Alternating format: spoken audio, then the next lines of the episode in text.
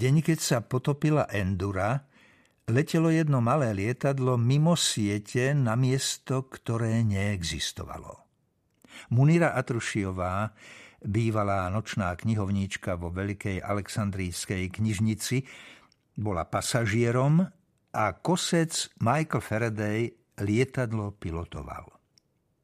Pilotovať lietadlo som sa naučil v prvých rokoch kosectva, prezradil jej Faraday. Podľa mňa je to upokojujúce. Človek tak mysľou zablúdi na iné, pokojnejšie miesto. Možno to platilo preňho, ale očividne nie pre pasažierov, pretože Munira pri každom nadskočení zvierala sedadlo. Leteckej doprave nikdy veľmi nefandila. Áno, bola úplne bezpečná a nikto už pri leteckých nešťastiach natrvalo neumieral. Jediný postsmrteľnícky prípad leteckého nešťastia, o ktorom sa vedelo, sa odohral viac ako 50 rokov pred jej narodením, keď malo jedno linkové lietadlo nesmiernu smolu, že ho zasiahol meteorit. Nimbus okamžite katapultoval všetkých cestujúcich, aby sa vyhli nevyhnutnému pádu a zhoreniu. Namiesto toho sa z nich vďaka riedkému vzduchu vo veľkej nadmorskej výške rýchlo stali mŕtvolní. V priebehu niekoľkých sekúnd zmrzli pôsobením studeného vzduchu a spadli do lesa hlboko pod nimi. Ambudrony vyštartovali skôr, ako cestujúci vôbec dopadli na zem a za menej než hodinu odviezli každé jedno telo. Previezli ich do oživovacích stredísk, a cestujúci už o pár dní šťastne nastupovali na ďalšie lietadlo, ktoré ich malo odviesť do cieľa. Vzpružujúci spôsob, ako začať týždeň, zavtipkoval jeden z cestujúcich v nasledujúcom interviu. No Munira napriek tomu nemala lietadlá rada. Vedela, že jej strach je absolútne iracionálny, alebo aspoň bol iracionálny, kým kosec Faraday nepoukázal na to, že keď prekročia hranicu známeho vzdušného priestoru, budú odkázaní len sami na seba. Len čo budeme v pacifickom slepom bode, nikto nás nebude môcť vystopovať. Ani Nimbus, oznámil jej Faraday. Nik nebude vedieť, či žijeme, alebo sme mŕtvi. To znamenalo, že ak by mali tú smolu, že by ich zasiahol meteorit, alebo by ich postihla iná nepredvídateľná katastrofa, neprišli by žiadne ambudrony, aby ich prepravili do oživovacieho strediska. Boli by mŕtvi tak trvalo, ako sa to kedysi stávalo smrteľníkom. Rovnako neodvolateľne, ako by ich skosili. Veľmi nepomáhalo ani to, že lietadlo neletelo samo, ale riadil ho Faraday. Hoci tomuto váženému koscovi dôverovala, nedalo sa ignorovať, že tak ako všetci ostatní, ani on nebol imúnny voči ľudským omylom. Všetko to bola jej vina. To ona vydedukovala, že v Južnom Pacifiku sa nachádza slepý bod. A v ňom ležia ostrovy, alebo presnejšie atoly, okraje starých sopiek, ktoré teraz vytvárali rad kruhových ostrovov. Bola to oblasť, či skôr svet, ktorý kosci zakladatelia pred Nimbom skryli. Otázkou bolo, prečo? Len pred 3 dňami sa stretli s koscami Kyriovou a Anastáziou, aby im prezradili svoje tušenie.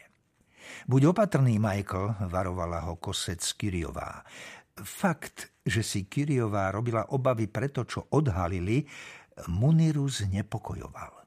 Kosec Kyriová bola nebojácna a predsa sa o nich teraz bála. A to nie je žiadna maličkosť. Aj Faradaya trápili obavy, ale rozhodol sa o nich Munire nepovedať. Radšej nech ho vníma ako sebaistého muža. Po stretnutí podnikli cestu do Západomeriky, stále inkognito, využijúc komerčnú dopravu. Zvyšok cesty plánovali prejsť súkromným lietadlom. Ostávalo už len nejaké zohnať. Hoci bol Faraday oprávnený zobrať si čokoľvek bez ohľadu na veľkosť alebo na to, komu vec patrila, robil to len zriedkavo. Vždy sa cielene snažil zanechať čo najmenšiu stopu v životoch tých, ktorých stretol. Ak teda samozrejme nemal v úmysle daného človeka skosiť. V tom prípade bola stopa, ktorú zanechal, jednoznačná a trvalá. Odkedy nafingoval svoju vlastnú smrť, neskosil ani jednu živú dušu. Ako mŕtvy nemohol brať životy, pretože keby to urobil, upozornil by na seba spoločenstvo koscov, ktorého databáza zaznamenávala všetky kosenia prostredníctvom prstenia. Zvažoval, že sa prstenia zbaví, ale napokon si to rozmyslel. Bola to vec cti a hrdosti. Stále bol koscom a neznevážil by prstenie tým, že by sa ho zriekol. Zistil, že postupom času mu kosenie chýba čoraz menej a menej. Okrem toho mal teraz na práci iné veci. Keď dorazili do Západ Ameriky, strávili jeden deň v Angel City. Toto mesto fascinovalo v smrteľných časoch svojím leskom, na ktorý však mnohí doplatili. Teraz to bol už len zábavný park. Odkedy sa Faraday vytratil z radaru spoločenstva koscov, svoje rúcho často nenosil. Nasledujúce ráno si ho však obliekol, šiel do prístavu a prisvojil si najlepší hydroplán, ktorý tam našiel. 8-miestne, obojživelné prúdové lietadlo.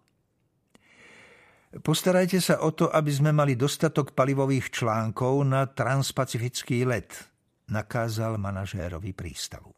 Máme v úmysle vyraziť hneď, ako to bude možné.